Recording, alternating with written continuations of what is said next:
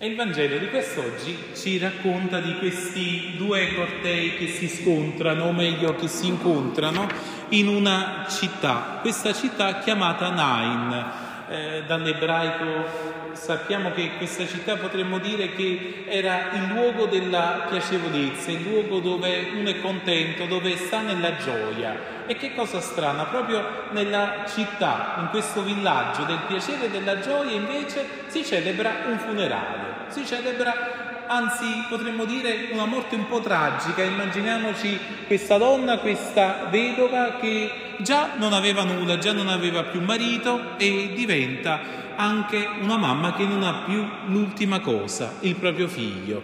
E c'è questo corteo, immaginiamoci questa gente che esce per accompagnare questa donna con il proprio figlio morto nella bara alle porte della città perché ai, tempi degli ebrei il camposanto potremmo dire che era fuori dalla città, nulla che richiamava la morte poteva stare lì dove c'era la vita. Allora i morti venivano seppelliti fuori città e quindi Gesù che attraversa i villaggi sta entrando, sta entrando con i suoi discepoli e c'è questo incontro tra la morte e la vita, tra semplicemente un'esistenza che si è conclusa e invece la possibilità di una vita che ci viene annunciata come eterna, come vita che non tramonta. E questo incontro che avviene proprio lì dove c'è il confine, il confine della nostra vita, potremmo dire, è, è giorno per giorno, attimo dopo attimo, dove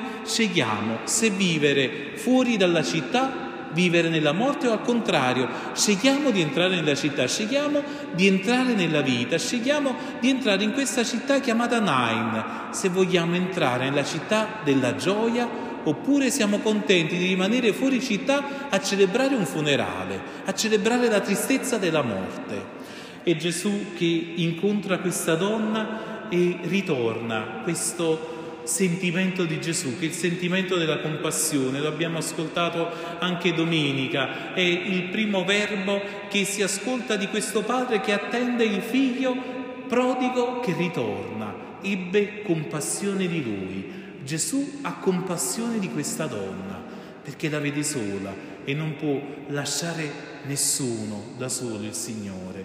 E allora cosa fa? Abbiamo ascoltato che tocca la bara mentre i portatori si fermano e dice ragazzo, dico a te, alzati.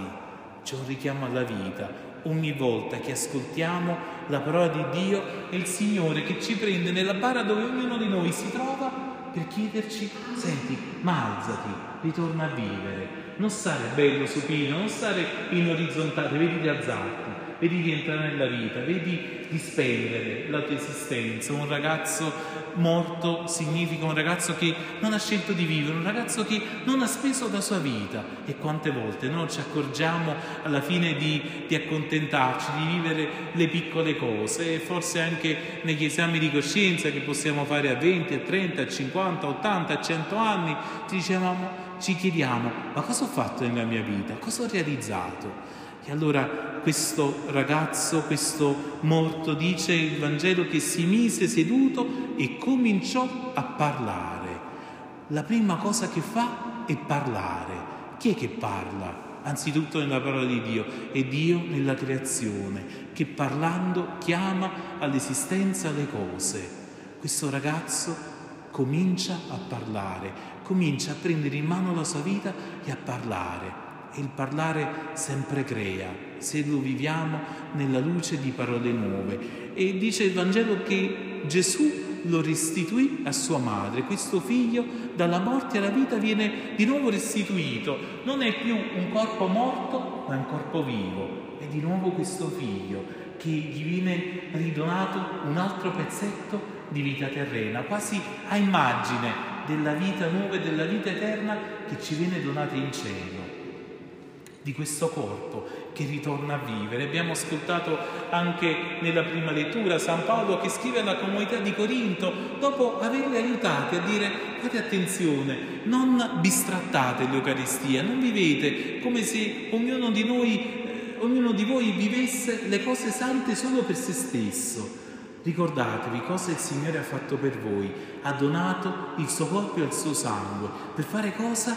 Per renderci un corpo solo. E in questo corpo, in ogni corpo, ci sono più membra, sono membra diverse, ciascuno ha il suo compito, ciascuno ha il suo ruolo, ognuno deve fare il proprio, non c'è una membra più importante di un'altra, ma tutti insieme formiamo l'unico corpo. C'è il corpo del Signore che ha sfamato ciascuno di noi, c'è lo Spirito di Dio che ha dissetato la sete di ogni suo figlio. Allora cosa si tratta? Si tratta di fare attenzione a essere nel corpo della Chiesa tutte membra vive, altrimenti siamo come quella donna che piange la morte del proprio figlio. È bello, tutto il villaggio era con lei. È l'immagine della Chiesa che accompagna i suoi figli in quest'ultimo passaggio, ma anche l'immagine di una Chiesa e di una comunità che soffre quando una parte del suo corpo è morta. Noi tante volte ci disinteressiamo, non ci importiamo, potremmo dire ci freghiamo della vita degli altri. Invece che bello poterci sentire gli uni gli altri uniti nello stesso corpo. Allora so che se eh, il piede, casomai eh, qualcuno lo ha pestato e nella sofferenza dice San Paolo, tutto il corpo che soffre, tutto il corpo che vive quel dolore. E se al contrario una parte di questo corpo è nella gioia, tutto il corpo è nella gioia, in questa esultanza, in questa festa.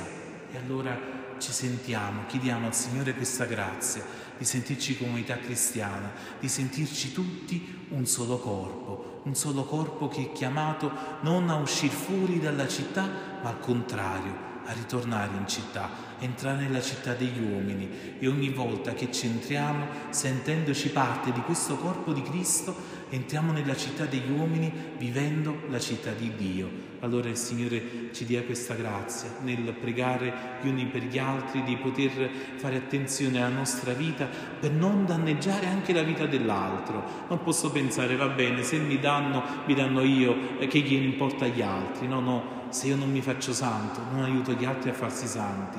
Se io mi faccio santo, aiuto qualcun altro a vivere in pienezza la propria parte nel corpo di Cristo. Il Signore allora ci dia questa gioia di essere restituiti dalla vita vecchia alla vita nuova, dalla morte alla vita.